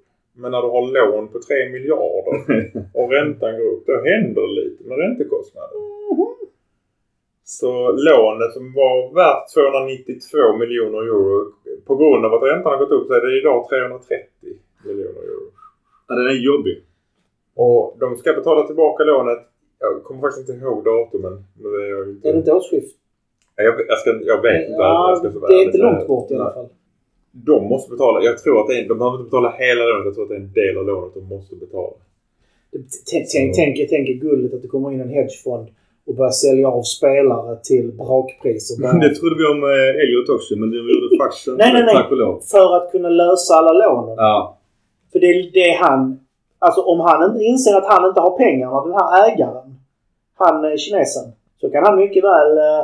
börja sälja av spelarna under marknadsvärde bara för att få in snabba pengar. Ja, det tråkiga i denna, för, om man nu tycker om Inter, det tråkiga är ju för dem att kinesiska staten har ju förbjudit företag att föra ur pengar till Europa för att köpa fotbollsklubbar. Så även om Sonin går jättebra i Kina, vilket jag inte har någon aning om det gör inte, så kan de inte ta de pengarna för att fixa klubben Inter. Bara kort också, i Roma så vi har dragit igenom i alla fall om första 5-6 klubbarna. Paredes går från Paris, 2,5 miljoner euro, inga pengar, men han har blivit 29 år, han känns ju inte jättehet. Vår gamla gubbe Renato Sanchez, 25 år gammal, han går också från Paris till Roma på lån. Så att vi får se vad det innebär. Sen så en back som nu många ågade, Evan Ndicka från Frankfurt, fri transfer, värde på 28. Den kan vara ganska bra. En Mourinho-värvning. Ja, passar Mourinho. Och sen så då Houssam Aouar från Olympic Lyon. Det är en bra värld. Han var också aktuell, han var ryktes oss, men ja, det blev inte så heller tyvärr. Och sen så Rasmus Christensen, dansk högerback, för också värde på 13 från Leeds. Så att det är ju en lång från dem, så att ja. Sen så kan vi trixa med siffrorna. De säljer Ibanez till Saudi för 30. Ett jävla överpris kan jag tycka. Kluivert då till Bournemouth på 11,2. Matic går till Rennes. Ja. Jag tycker det är lite märkligt. Det måste ha hänt någonting med Mourinho eller att klubben ville bli av med honom. Pratar du Mourinho-spelare så är Matic. Så är Matic en Mourinho-spelare. Han har ju därför honom till typ varje klubb har varit. Men det kan ju också att Matic inte håller det. Han är ju ändå 35 idag, så det kanske det. Sen tyvärr då Benjamin Tajovic, vår svensk som tyvärr väljer att spela för Bosnien. Han går till Ajax för 7,5. Det känns ju ganska spännande faktiskt. Alltså flera andra, men de har ändå sålt för 73 miljoner. Det har gått plus 69,5 på sin transfer. Det är jävligt bra. Det är ju en massa bossman. Det är det jag tycker. Det är bra. Alltså vi sitter och säger att det är bra. Ja, för dem. Är det bra för dem? Innebär det att det blir bättre fotboll? Men alltså, det är jag. Det är kanske bra för oss. Det är jag. Annars har kött bättre spelare. Jag tror att de här fem gubbarna tror inte jag kan gå rakt in i startelvan. Men kolla Milan. Kolla Milan vad vi har spenderat. Enligt Transfermarkt. Då får vi då tillägga alla siffrorna. 109. Ja. Och vi har sålt för... Vad är vårt? Vi ligger minus. Alltså...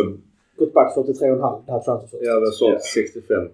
Och jag tror, som du säger där med tunnelpengen, det kan ju increasa ganska hårt, klart ju.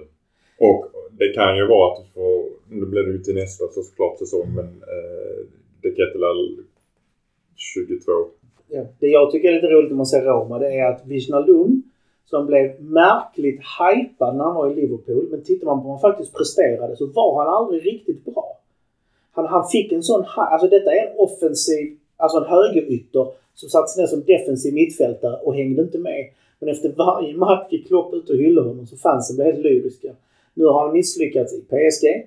Nu har han misslyckats i Roma. Verkligheten kommer faktiskt. Det är mycket skador i Roma i sig. Jo, men alltså han har... Men Klopp är en jävla säljare. Han säljer ju Sandy som har det. Nej, Klopp är en manager som är lojal mot spelarna och inte mot klubben. Han skulle aldrig alltså göra något som inte är bra för spelarna.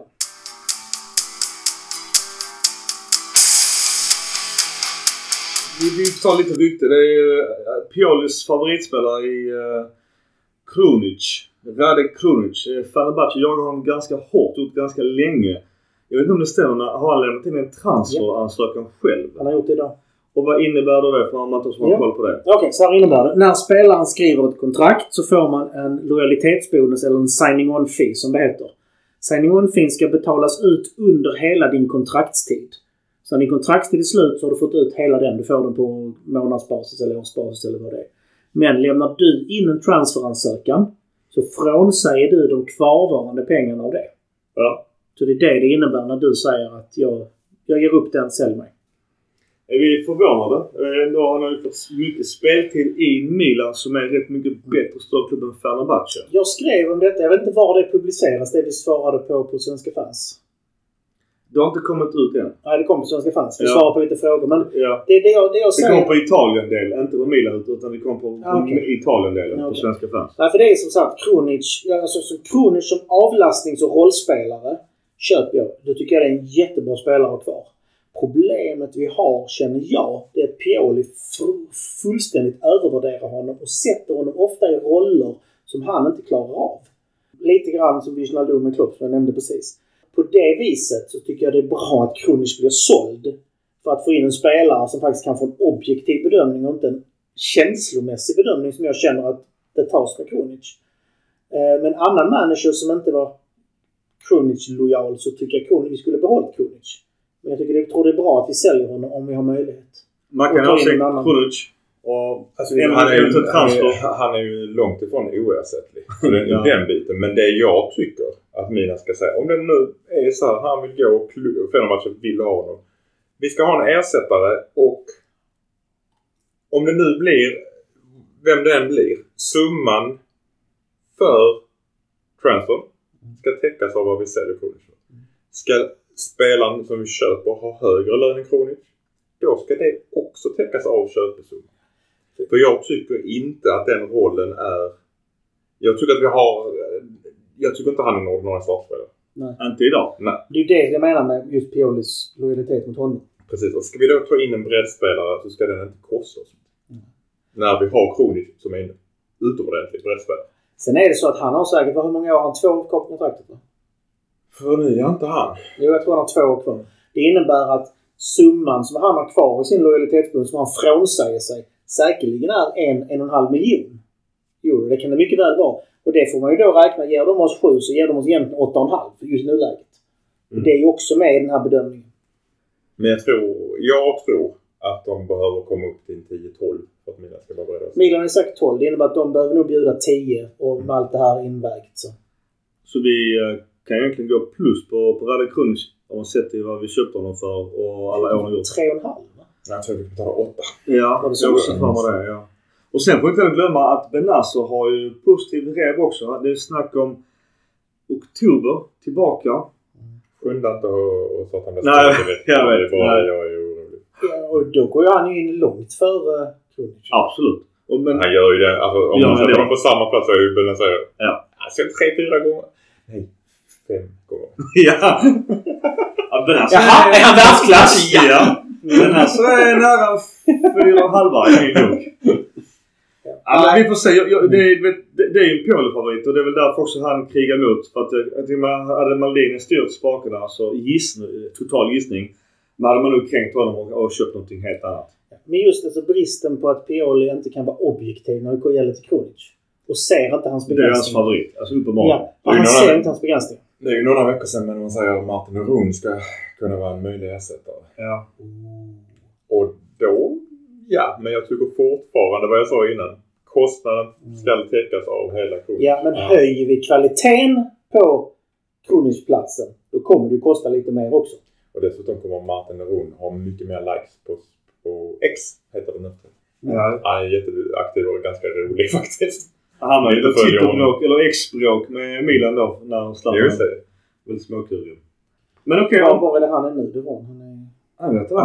Så Saudi. Vill vi ens lyfta spelare som gått dit? Eller ska vi bara så vilja ignorera ligan? Vad säger ni kring det? Nej, alltså, jag ser det som så här som jag sa förra gången med Saudi. Jag ser hellre att de här, ska vi kalla det skitpengarna från de här länderna. Oljepengar. Ja, oljepengarna filtreras ner i den europeiska fotbollen än att de används på något annat. Alla de här miljarderna ges till klubbar och så kommer det ner i systemet med utbildningsbonusarna. Jag menar, säg att någon av de här går in och köper en svensk spelare här nu. Vilken som helst. Viktor Claesson. Ja. Då kommer alla klubbar han har spelat i kommer ju få upp till vissa ålder och så kommer ju få pengar. Pengarna filtreras ner. Jag menar, de kommer in och säger nej, men för Isak Kiese Thelin ni får 25 miljoner euro. Ja. Mycket pengar. Nej, men alltså nu bara drog jag en summa och hatt. Ja. Men för det ska vara lite överdrivet. Ja, jag ser inte något negativt. Visst, Malmö blir om en spelare. Men MFF och alla klubbar han i typ har spelat i under sina ungdomsår får ju pengar för det. Jag tycker fortfarande, som spelare, jag fattar att de är alla legoknäktar så att man får inte eller förringa att de är det såklart. Mm. Men nu, jag tänkte till Frank Kessie som är en spelare som vi nu har tagit väldigt väl om i många år. Han går från Barcelona till Al-Ahly SFC för 12,5 och de har ju Edouard Mendy då från Chelsea för 18. Alain Saint-Maximin från Newcastle för 27,5. Robo Ibanez från Roma för 30. Riyad Mahrez från City för 35. Alltså det är ju rätt så sjuka summor de lägger pengar på. Och vet du, alltså det är summorna över transfersummorna är väl kanske inte så galna. Jag tycker ju lönerna med sticker ut. Det är lönerna som är grejer. Ja, alltså nu med Neymar är ju faktiskt ett skämt vad han får. Och de har ju ett uttalat policy i Saudi-Arabien. Har ni hört det? Att de vill inte ge höga transfersummor utan de vill ge hög lön istället. Det är uttalad policy från ligan. För de tycker bättre att de tycker pengarna ska gå till spelaren. Och där är det som jag vänder mig mot. Att de betalar stora summor och köper spelare av våra klubbar så att pengarna kommer till Europa. Det har jag inga problem med. Men när de i princip, när de nyper free transferna, det är mer jobbigt. Även om det finns inget fel i det. Men det tycker jag inte är lika positivt. Jag förstår att detta bör vara ett långsiktigt projekt. För att det finns ingen publik i resten av världen för den här fotbollen. Jag tror inte ens du kan du se ligan i svensk TV? Jag tror inte något europeiskt land har köpt in rättigheterna. Nej. Jag ska inte säga att det är en fluga. För det verkar inte riktigt kanske vara. Men jag ser inte riktigt hur det, som många då tycker, hotar den europeiska fotbollen. En elefantkyrkogård. Nej, man är inte riktigt elefant på det sättet. För de köper ju ändå spelare in i sin prime. Men det är ofta spelare som känner att nu har jag gjort vad jag ska i Europa. Nu går jag dit och spelar några år för att tjäna skitmycket pengar. Och sen kan jag gå tillbaka. Kalulu sa det, men han är ju 32. Men jag åkte hem till SMS då som 28. Ruben Neves då. Alla gick samma klubb på 26. Malcolm 26, Neymar 31. Den här Al-Hilal, jag vet, de har ju, om man nu pratade tidigare och andra klubbar med deras du kan inte gnälla på Malcolm som lämnar Ryssland för gott. Nej, det köper jag, att han lämnar Ryssland, det är den framme. Men vi ska ju till och med om en balansräkning. Då har man då deras lag som går minus upp på 2,7 miljarder. Det är rätt så. Bara 2,66. Ja. Förlåt. Ja. Nej, det stämmer inte heller, för euron är betydligt högre nu. Ja, det är det. Det är 13 miljoner. Men oavsett, jag tror inte det är ett hot. Jag ser det som att europeiska klubbar tjänar mycket pengar på det. Och många av de här spelarna kommer att spela där 2-3 år, sen tröttnar de på det livet. Framförallt kommer deras fruar att tröttna på det livet. Det tror jag också. Och sen kommer de tillbaka till Europa igen. Det här är alltså, se det över 10-årsperiod, det här är inget hot. Specialtillstånd för de som inte är gifta att ändå får bo tillsammans, för det får man inte göra i Saudi Arabia. Du får inte ha hundar i Saudi Arabia. Inte? Nej, Fabinho fick inte med sina hundar. Men vissa har fått tillåtelse. Fabinho fick ju 2 tigrar istället på presentationen. Jag fick också en du får tigrar som husdjur men inte hundar. Han fick även Rolex när han gick av flyget så. Ja, fast det där ska ju tydligen folk. Det hausades i sociala medier om att fansen är så rika så att de ger bort sina Rolex när spelarna kommer. Men det där var en journalist som gjorde som ett gift. Så att hoppas klockan var falsk. Varför skulle han behöva en Rolex? Alltså inte förstå, han har så mycket pengar så han det är inte så att han inte kan köpa. Nej. Men det känns också lite så lite hux flux åt en lapp i hatten vilka spelare som är aktuella. För att till exempel Origi som vi vill offloada. Visst, han har säkert fått en bud från Saudi. Men vet du, visst, det är bara tur att de kan offloada som nu ni vill bli av med Fabinho till exempel. Och jag fick rätt mycket pengar på honom. Du vill inte bli av med Fabinho? Ja, kan Liverpool. Jag tror nej, aldrig livet. Det var ju bästa defensiva mittfältet. Nej, men jag vet att Henderson. Vill inte bli av med honom heller. Engelsk landslagsman. Det var Henderson som sa att nu, jag får så här mycket pengar. Kan jag få gå? Jag har varit lojal i 12 år. Fair enough. Men min poäng är så, fuck inte väl lite tur att de börjar så buda på Origi. Bara så. Att vi kan Origi sa ju nej. Jag vet inte. Men jag tänkte ju längre transfer går. Nu har vi 2 veckor kvar. Han är ju absolut inte aktuell för vår startelva. Alltså bänken knappt ju. Pion har ju sagt att du får inte vara med till USA till hennes. Lös en klubb. Då tänkte jag kanske det är 3 dagar kvar. Bara så, hej Saudi, fan, vem vill ha mig? Och så kommer Milan säga, ta liksom. Jag tror Milan sa vi ville ha 4 miljoner för honom. Jag tror det är det för att få in pengarna för lönen i fjol. Ja, tänker man kommer. Grejen vad jag tycker är lite fel är ju att får vi inte någon såld. Visst, vi kan bryta kontraktet. Det kan vi ju göra. Men bara han går med på det. Ja. Och då vill han ha pengar för det. Klart. Ja, alltså han kan gå med på att bryta det gratis för att kunna hitta något annat. Ja. Man kan göra en sån överenskommelse. Men om vi ska köpa ut honom, då ska han få... Jag får han i princip all lönen på resten av kontraktet. Ja, det är det han får. Plus sin lojalitetsbonus. Ja. Och det så, är det mycket. Ja, det är 20 miljoner euro i alla fall. Men är det då kanske lite fel av Pioli att frysa ut honom? Nej, för nu visar Pioli att du ingår inte mina planer. Men får vi inte dig såld så kommer du vara alternativ 4. Men bara frågan hur bra presterar han den dag vi behöver. Ja. Inte alls, för han kommer springa ut genom dörren i januari. För att ge honom matchtid och tid när han ändå inte presterar, då kan vi lika väl låta vara utan spelare liksom.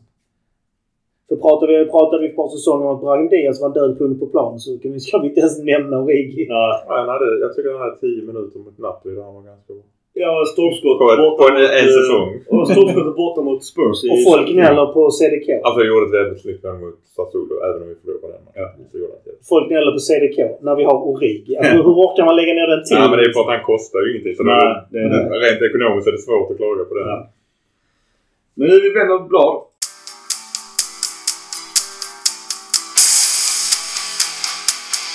Bortåt, vi var i USA. Vi förlorade mot Real Madrid med 3-2 och förlorade mot Juventus straffade med 2-2.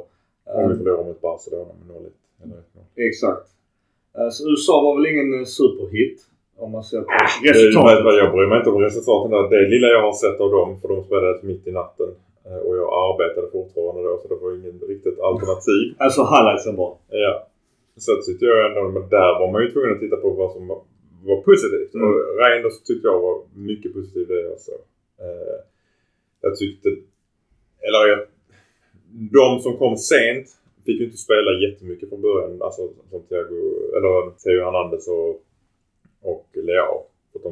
De hade ju förlängt semester på grund av landslagsuppdrag.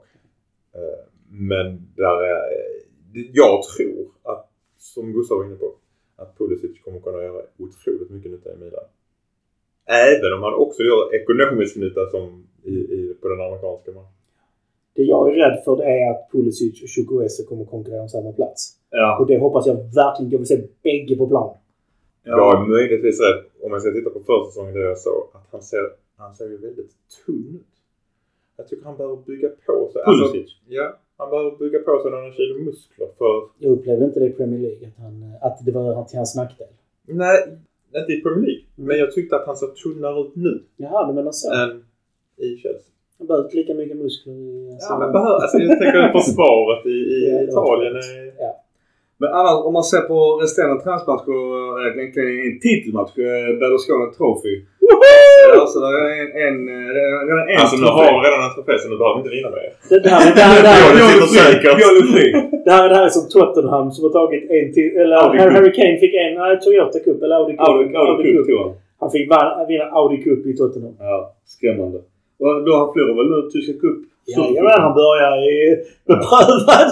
Stackare. Men i alla fall 1-1 mot Musah, det var jag såg den, det var väl ingen, alltså Mille var ganska bra fram till oss 1-0 där vi från ingenstans, men just det var en låg match. Sen Trento, där förlorade jag såg ingenting av den matchen, då gick ingenstans och sen så var det... Men det var ju två, alltså Monza-matchen var ju det där vi faktiskt körde någon form av först. Ja. Sen så var det ju dagen efter, det var mindre än ett dygn sen när vi spelade matchen igen. Så det var ju helt annan elva. Ja, precis. Nu var jag såg också där jag Loftus-Cheek hattrick. Ja, och det var bra. Alltså snyggt. Och jag vet inte hur många assist faktiskt Captain America gör där. Men alltså nu var jag ju alltså två mål. Men jag tycker att Milan var rätt bra. Milan var rätt bra, men man ser ju det som du är inne på. Det ser så tydligt att det är träningsmatch. Ja. Det händer ju inte riktigt någonting. Gasen sitter på 70%. Jag hatar träningsmatcher. Jag tittar på sammandragen. Det är det jag kan motvilligt sträcka mig till. För de ger mig ingenting. Men det som du sa som var faktiskt är väldigt sant, straffläggning mot Monza. Sjukt bra straffar av i princip alla. Sjuka straffar. Och det är nog att det inte är som press. En Champions League-final hade varit lite jobbigare än de tror jag. Ja, hur fan. Men nu var Calabrias mål, det var fan inte dåligt i den här matchen mot Novara synnerhet. Och det är om backeband just till transfer. Det är att jag tycker att vår unga egen spelare i David Batesagi, att jag skulle vilja se lite mer honom. Att i alla fall en backup till Teo. Spar pengar där. Och vi pratar också nu med Gabi borta, egna spelare och homegrown och allt vad det innebär. Jag tror att han skulle kunna vara en annan fyll. Nu är han bara 17 år gammal. Men vänta, det var ju klar. Det var ju slutförhandlingar med någon. Vem var det? Det var inte Juve-killen och den andra. Du har fått en från Madrid också. Den Jiménez. Nej, det var någon annan. Ja, vi håller på och förhandla med en sydamerikansk klubb om Pelle Grin. Ja. Som har italiensk pass. 5 miljoner euro i utköps. Han verkar duktig. Det är det där. Ja, Marco. Jag tog fram också på vår Twitter på Marco Pellegrino.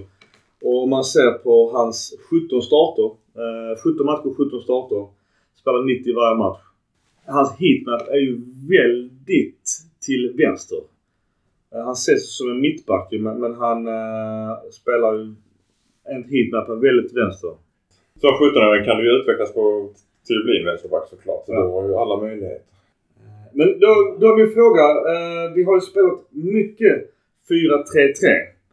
4-3-3. Och om vi säger sens mot Novara spelar då Florenzi vänsterback. Ingen höjdare. Då Bartesaghi spelar mittback med Kjär och Calabria. Såklart mycket byten. På mitten då var det då Adli som fått rätt mycket chanser på vår träningsmatcher. Pioli gick ut nu och sa att han har ökat förtroende för honom, att han har börjat visa någonting och allt vad det var. Ja, jag tycker att han också har visat faktiskt att han är någonting.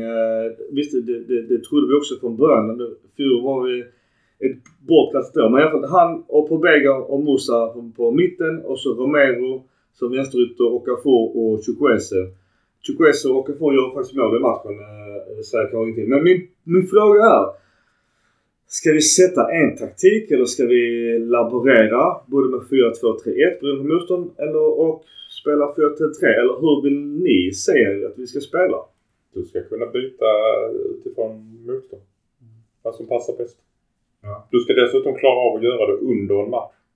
Om det behövs. Jag tycker det är en svaghet i spelet att vi har ju inte lyckats ändra. Det är inte många matcher vi lyckas göra någon jätteavtramp med våra byten. Eller vad säger du, va? Ja, jag tycker att vi har ett lag för en 4-2-3-1. Men även då som du säger kunna gå över till en 4-5-1 som det här är. Du kallar den 4-3-3 men det är 5 mittfältare så att... Alltså de två är rätt alltså man kan interagera med det. Man kan i en 4-5-1 sätta en Pulisic på en central fri offensiv roll till exempel. Då får du en hybrid emellan och det är väl där man kan se kanske att man kan hitta roll för både honom och Chukwueze. Som en av de tre på mitten med en fri offensiv roll. Jag ser inte att uppställningarna skiljer så mycket. Det är frågan om vi ska kunna utnyttja AMC eller hur vi tänker. För vi har ju gnällt många år på just AMC-rollen att vi inte har fått ut så mycket av den. Varken då Diaz, vi har inte fått ut. Vi fick inte mycket ut av Hakan heller när Hakan spelar som 10.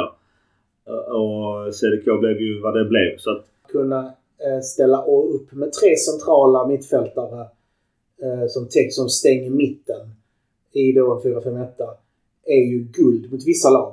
Och vissa lag där vi måste springa över så har vi en 4-2-3-1. Så hybriden är ju det bästa. Om vi nu anser att de flesta av våra värvningar egentligen är startelva-värvningar, då tycker jag det blir svårt att spela 4-3-3. För då måste du helt plötsligt ta bort någon av dem som jag tycker är givna som vi har sedan tidigare. 3-5-2. Men då tycker jag inte vi har tillräckligt. Då får vi med mer nyförvärv i startelvan, men jag tycker inte vi har rätt backlinje för det. 3-5-2, det är nästan två wingbacks på det ju. Ja, alltså Hernandez som en riktig wingback. Då blir det en 5-3-2 igen. Ja, 5 eller 3-5. Ja, men du står väl med. Ja, absolut, det är ju egentligen bara det är samma spelsystem, men man benämner det. Eller så har 3 mittbackar, 5 mittfältare i olika roller och då tappar vi bakåt och det står här. Ja, men det är det. Jag menar egentligen, okej, 5 i så fall då. 5. Men faktum är att nu har vi så mycket som du säger med spelare att vi skulle, alltså med en hälsosam rotation, att oavsett uppställning så kan man byta 1-2 spelare varje match. Det är som den här formen som jag pratat om innan. Att man bedömer för att man ska kunna spela in sig på position. Ska du minst 2 av spelarna som spelar bredvid din position vara de som ofta spelas. Så att om Leão ska då växlas ut så ska det vara Giroud i mitten och det ska vara Reinders bakom. Alltså till exempel. Så att man inte byter 2 där. För då ska de uppfinna hjulet på nytt. Men annars som sagt var jag tror nog egentligen att det säkraste sättet är att fortsätta som har gjort in. 4-2-3. Ja, jag är också inne på det. Ja, och då får du in mycket ny förvärven. Speciellt innan Benazir är frisk också. Men om vi säger, vi kör 4-2-3 då. Och det vi har i vår trupp idag. Hur har ni ställt upp den truppen då? Backen var ju satt som vi sa sist ju. Men vi har ju fått in lite mer uppåt. Vilka är aktuella då? Det var inte så att du ville ha Kalulu. Jag vet, jag fick säga det, men jag får nog rätta mig efter Tiao som du sa. Jag får pudla där. Jag tror att Tiao är... Jag försöker släta ut. ja, men Tiao känns ju som jävla... Ett monster. Blivande 5, om man nu får använda sig av siffror igen. Men om vi säger då... 4-2-3. Om vi borsar på Mike och de 4 då. Resten, hur ställer vi upp då? Även om vi kan också ta en braskis som nu Benazir är då skadefri. Men där måste jag då innan jag börjar säga det tycker jag också ska förändras på runt på hösten. Alltså okej, hemma mot ett botten 10. Mot ett bussenlag. Ja. Parkera bussenlag. Jag skulle vilja ha som startelva. Det är så. Vi har så många nyförvärv som är... Alltså okej, då kan jag börja. Jag hade sett Reinders tycker jag är given. Det är vår playmaker. Bredvid honom Ruben Loftus-Cheek eller Benazir. Beroende på vad vi möter så är det ett bottenlag. Är det ett bottenlag som håller i bollen så vill jag se Benazir.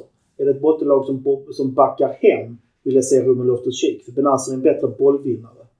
Det här måste man också väga in. Jag hade velat se Pulisic som AMC. Chukwueze ute på högerytan. Leao på vänsterytan mot ett bottenlag ge upp på topp mot ett topplag och Okafor på topp initialt. Så också just det med Reinders.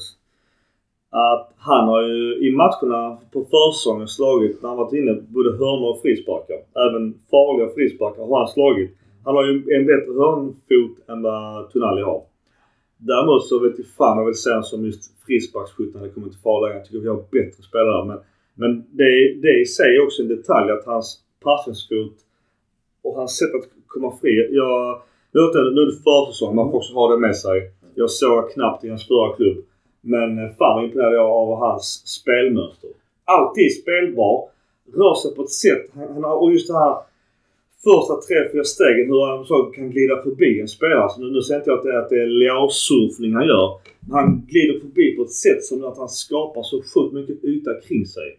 Och sen att han kan slå, nu pratar vi inte Pirlo genomskära, men fan, det är mycket kvalitet av honom. Jag tror att han kommer att bli vår stor utropstecken. Så han kommer att ha med hur vi spelar. Och bredvid honom? Om vi kör 4-2-3-1 så har jag nog Loftus-Cheek. Före Benazzo, oavsett motstånd? Nej, Benazzo... Ja, fan alltså Loftus-Cheek har inte den första, han har varit svinbra.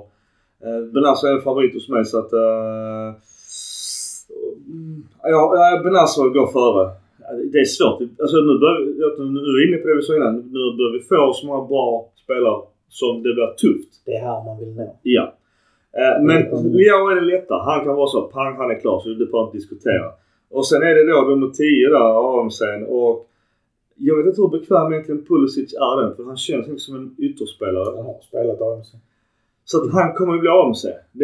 Det känns ju så ju. Och sen så då Chukwueze får bli yttern. Jag vet inte hur, alltså Musah har spelat mycket ytor som i Valencia. Men han är 20 år. Jag tror han är helt okej med att han kommer inte spela jättemycket i sitt första Milan. Så Chukwueze känns ju mer färdig. Musah ska ju finnas i rotationen med Benazzo när vi behöver vinna boll. Sen så är det ju strikern där, så har ju ändå, alltså Giroud gjorde ändå redan 12+3 i fjol. Nu är jag ju sett 36, men alltså, om man inte är på plats så ser man inte hans enorma rörelsemönster. Så att jag kommer ändå ha som startspelare i säsongsupptakten. Men, och det är mycket för att jag inte vet hur Okafor kommer att spela som ensam anfallare.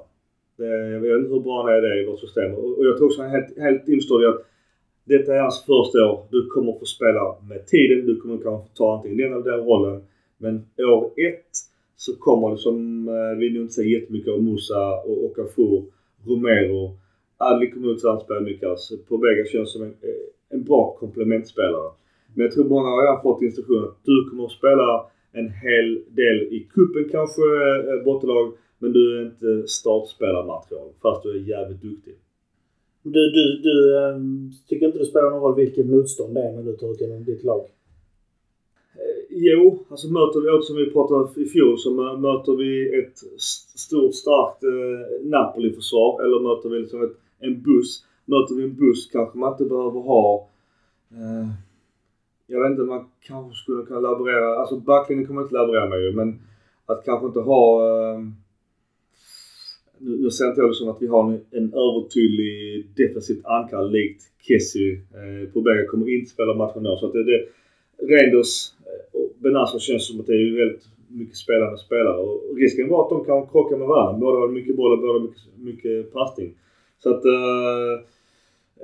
jag tror att det beror lite på mera anfallet. Alltså mot buss så tror jag att det blir mera Okafor. Va? Tror du det? Jag säger också tvärtom. Du vill ha en... Jag med på att då kommer Guru möta alltså, 3 sittande mittbackar. Och då kommer jag köra 5-backlinje. Ja. Och då kommer han bli så jävligt isolerad som han blev i fjol. Men det finns inga ytor. Okafor ska ju ha ytor. Han är ju snabb. Du vill ju ha honom mot topplagen, Okafor. Jo, den anledningen att då kan han springa i ytorna som uppstår. Men då mellan backlinje och försvar, då måste han kan vara alltså, kaosa runt där. För då måste backlinjen antingen vara, ska vi falla, då får de yta. Eller ska vi upp och ta och få den ytan. Då blir det ytan någonstans. Har vi då Chukwueze och Leão på varsin sida.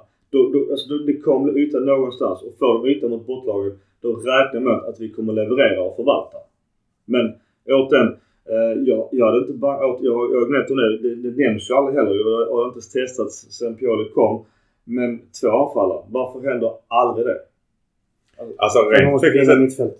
Ja, men alltså om du ska ha två anfallare så åka på, och Juro hade ju varit en dröm. Ja, det menar jag. Det var så jävla bra kom. En snabb 4-4-2 tänker jag. Ja, det kan man ju göra i en 4-5-1, man tar bort den defensiva killen och lägger in ytterligare en anfallare. Då får man ju en helt annan.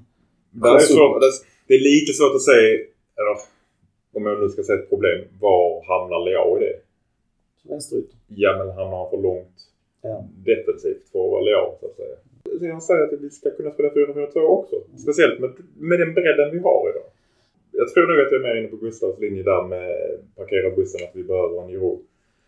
Och i lag där, alltså mot lag där vi behöver en stark target player. Svårt att slå honom i dagsläget. Okafor är väl ett huvudkortare också.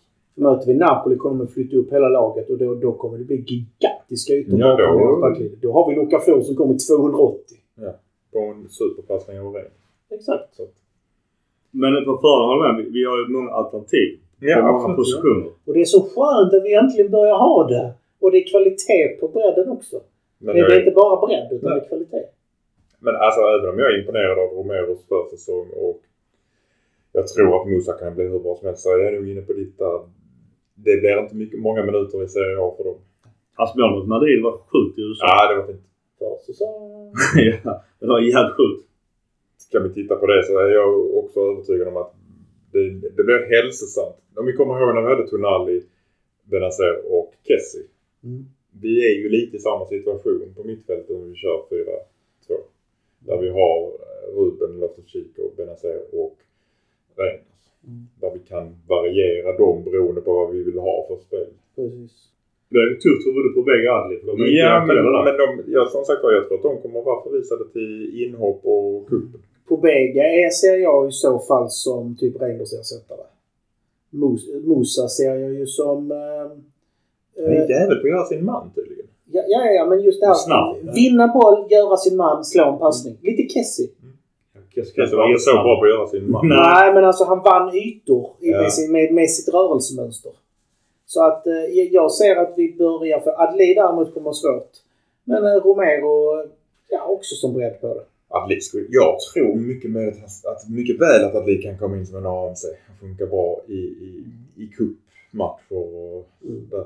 På bägge har spelat lite AMC i träningsmatcherna. Nu ser jag inte någonting, men man har just det här alltså, tremanna mittfältet. Där en har fått gått med defensivt, en med offensivt. Då är på bägge allt av det som har fått gå med offensivt. Och du har också vissa matcher i fjol. Men det blir tufft på vägen ett år. Det är synd. Ja, för det är nu han bör. Alltså ska han fortsätta Milan så är det nu han måste visa framfötterna. Så att han får gå in för Reinders en match och gör det jättebra. Ja, då kanske det är en helt annan rotation där. Jag tror han är bra på att skapa trivsel och omkring på vägen. Jag tror han är en sån kille som kan många språk. Han kan världsvan. Jag tror att vi funderar på, är han nya Ambrosini, killen som är bra men aldrig riktigt startspelare? Uff, Ambrosini var kul. Ja, men du förstår vad jag menar. Ja. Han är bra men han är aldrig riktigt första valet. När Milan spelar 5 mittfältet, då fick ju Ambrosini sin plats på mittfältet. Och fy fan vilket Milan gör att Ambrosini var. Ja. Och det har ju på bägge också. Ja. Det är lite där, alltså... Inte... Ambrosini är nog kaptensmatchen. Varför kommer aldrig på bägge? Det vet vi inte. Som man kan säga, han är enormt påläst. Han är liksom världsvan, han kan språk. Jag säger inga andra jämförelser, men rollen påminner. Jag vet inte om det är sociala medier. Milan har gjort lite roliga utmaningar med olika spelare. Det är alltid på bägge som översätter till de engelska spelarna. Som inte har lärt sig italienska. Det var helt kul det här med dricksglaset. Det ska jag ta på någon förfestning av. Faktiskt en ball grej. Jag har aldrig gjort det. Ja, men det är faktiskt ganska roligt. Och det är också bra, så nu är så pass många nya så pass tidigt, så hinner de också det här med lite teambuilding. Så allt sånt där, det gör de sagt, hoppas att man gör ändå, fast Italien ganska tröga. Men att de måste det ju, för att detta är nu är det ett jänkarföretag, klubben är ju ett företag såklart ju. Och då måste en grupp funka. Alltså vi kan tycka illa om varandra som person, vi måste ändå funka på plan och vad allt det innebär. Så sådana grejer som de gör rent socialt är ju svinviktiga med den teambuilding. Jag tror, alltså, om vi ska se en av fördelarna med Pioli är väl just det han är duktig på. Att få alla ta åt samma håll. Lite Bengt Johansson. Lite. Och i år har de ju haft tid. Spelarna har kommit in väldigt tidigt som du är inne på. Vi har kunnat bygga ihop ett lag, en grupp, en trupp. Det här gänget är sammansvetsat nu, tror jag. Inte fullt ut.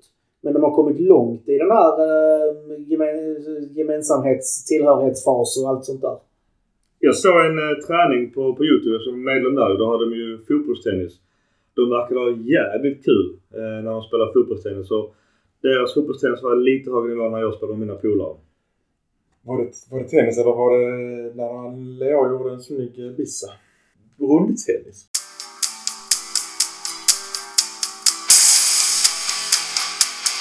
Sitter hit and shit. Var först en braskis att Kevin Prins Boateng avslutar sin karriär. Han har varit i alla möjliga klubbar, men han var ju ändå en av spelarna som tog vårt guld 2011 och alla vi minns hans Michael Jackson dans. Han har spelat i många stora klubbar. Han har spelat i många klubbar också för den delen. I alla stora ligor. Och sen också hans mål mot Barcelona i Champions League. Ja, det är så fruktansvärt. Den klacken är ju magisk. Jag kan börja med min hit and shit. Hiten är att, som Gurra var inne på, vi har fått in inte fembetygsspelare. Men vi har absolut fått en trupp. Och det viktiga är till skillnad från fjol där vi satt och gnällde. Är att den är redan så pass färdigbyggd. Att jag tror vi är redo för Bologna borta. Även om det kommer in spelare nu. Sitter 2 veckor. Men det känns som vi är färdiga. I alla fall jag tror startelvan är ganska... Ja, men det känns färdigbyggd redan. Och återigen vi pratar teambuilding och taktik. Att de har redan börjat känna och klämma på varandra. Till skillnad från fjolans CDK kommer allt för sent. Jag tror inte det kommer komma någon större värmning här nu i slutet. Om det inte någonting jävligt konstigt händer. Så det är jävligt positivt. Negativt... Leao ut för 150. Ja, det har varit jävligt jobbigt. Det har varit jobbigt. Men är det inte 175 man har på klausulen?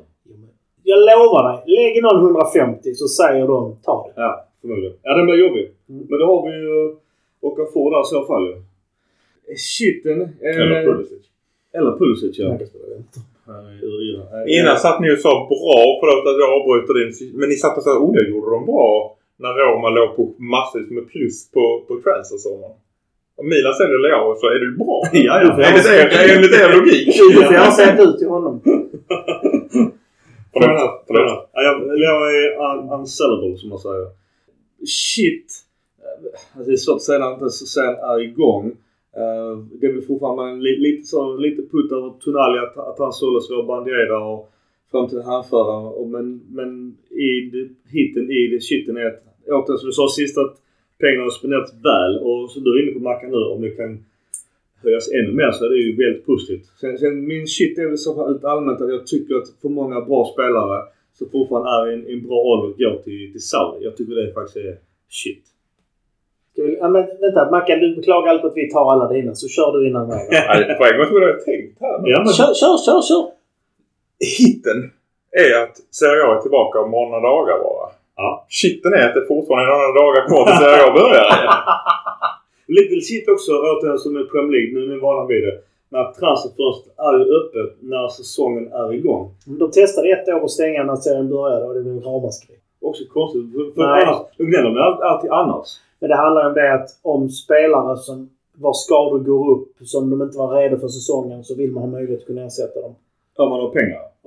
Vilket inte alla har. Nej. Hitten är som sagt lagbygget. Vi kommer inte ifrån det att man börjar se en röd tråd. Jag tycker även att hitten är att Kronic verkar vara på väg bort. Inte för att jag inte gillar Kronic. Jag vill bara förtydliga det igen. Jag tycker han har en roll att fylla. Men han får en upphåsad bedömning av Pioli som han tyvärr inte klarar av ofta. Och det är inte rätt mot honom heller. Och jag tror Milan kommer att lida av att han sätts i fel roller. Shitten är att helt plötsligt så är inte alla presskonferenserna med nya signings på engelska. Eller ett engelskt spår längre. Eftersom Musah pratar italienska. Det var lite trist. Jag tänkte på ett par... Var det ingen undertext då? Nej. Jag tycker de är jättebra med det annars. Jag tycker de borde bli Alltså de har börjat ta hand med den engelska publiken, men de har fortfarande långt kvar att gå.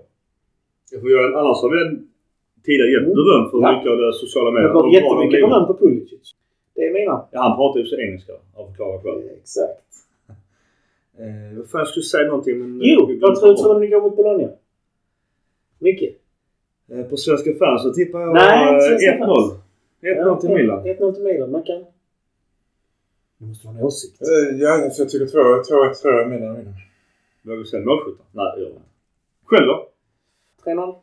Vi jagar en spelare i Bologna. Om nu Sanchez. Ja, Dominguez var det. Mm.